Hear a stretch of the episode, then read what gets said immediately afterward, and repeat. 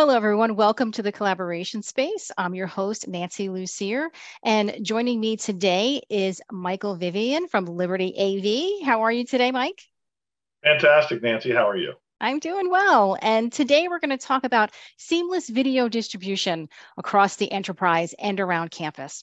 So, Mike, can you kick us off with kind of sharing, you know, what are the systems that we're looking for to get that seamless video distribution?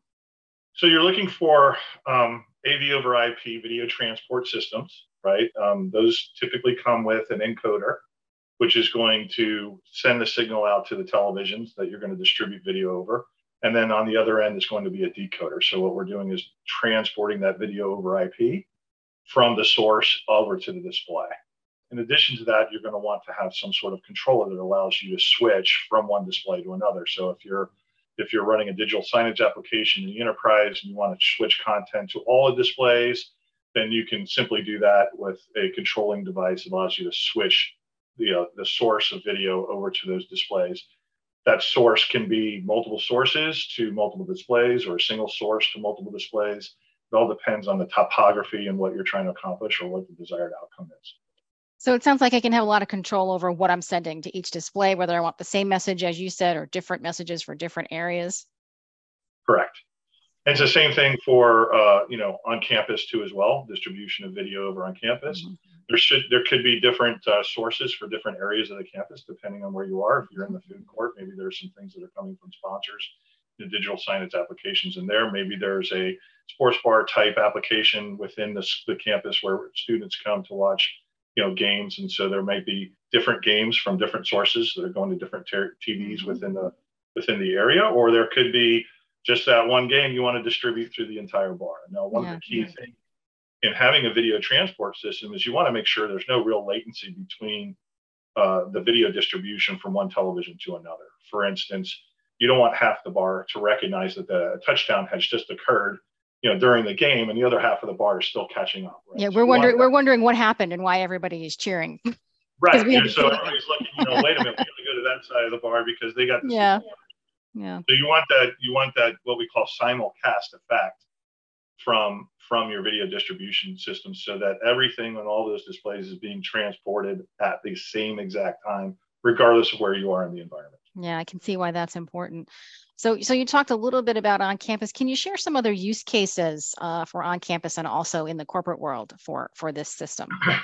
Sure, absolutely. Um, you know, again, digital signage distribution on campus. It could be also live video distribution on campus, uh, depending on where you are. It could be for wayfinding purposes, so that as as different events happen throughout the uh, throughout the, the campus, you could make sure that those digital signage displays are are, are displaying the content necessary in order to have people you know find their way around the campus. Mm-hmm. There's a number of different applications that you can use for video transport, and then those displays can be co- converted in a mass notification system, and all of them converted over to you know please exit the facility, exit here, don't go mm-hmm. here, whatever it is that you want to say is your message for mass notification. So there's a number of applications where you can switch those sources either for emergency use or just for recreational content.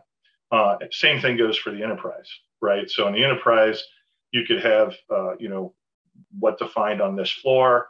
Um, if you're going, let's say, in a corporate office environment where there's multiple offices for different, let's say, doctors and financial services and things of that, that nature in a single uh, area, you could use that. So, you know, where do I go to see my doctor, right? So, it could be digital displays there too as well. But when you get to that floor, you could have other content that's being distributed. So, it could be used for digital signage applications as well as information you know supported throughout. So if you've got a corporate environment where um, you've got company messaging and things of that nature that are internal of nature within the break rooms, but you've got external customer facing content that could all be distributed from different sources and managed from that same control unit.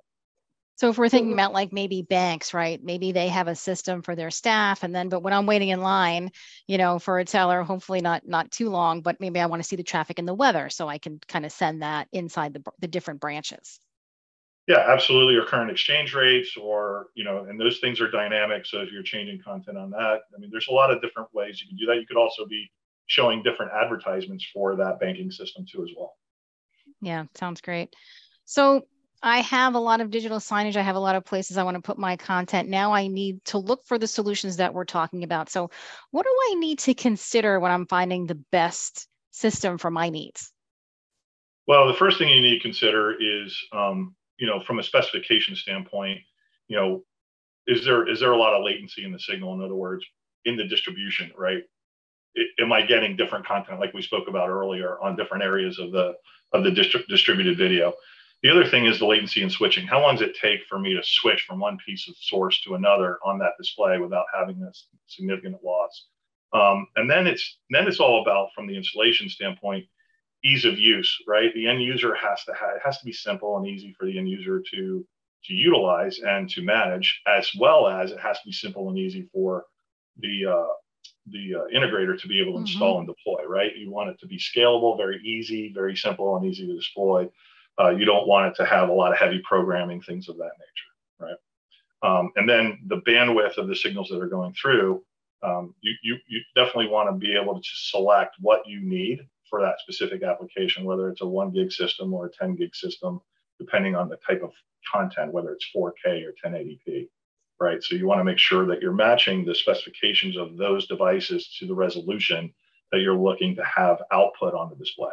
Okay and there's probably you know there's this upfront cost i know but then there's probably you know maintenance and scheduling. So what goes into kind of my total costs and how do i get the most value out of the investment? Well you know interestingly enough there's opportunities uh, from different suppliers right where total cost of ownership is very low. Um, if it's if it's deployed properly then that end user you know has a fixed cost on there. There's not a managed service cost requirement. There's a lot of firmware maintenance updates. There shouldn't be anyways on these systems. They're pretty fixed deployment system, so you don't have you know ongoing maintenance concerns, things of that nature, and so mm-hmm. it should be easy for the end user uh, to utilize. Is really the key. Is really being able to utilize that system, be able to manage the content of where they want it to distribute it very simply and easily. Um, and so the control system for the end user that gets deployed, that user interface needs to be simple, easy to understand, uh, so that they can they can uh, they can have a great experience and yeah. Yeah, sounds good. And you know, we hear a lot from customers these days, you know, about availability of products and you know, are, you know, how long does it take to ship things? Can you share with us a little bit about the availability of Liberty AV solutions?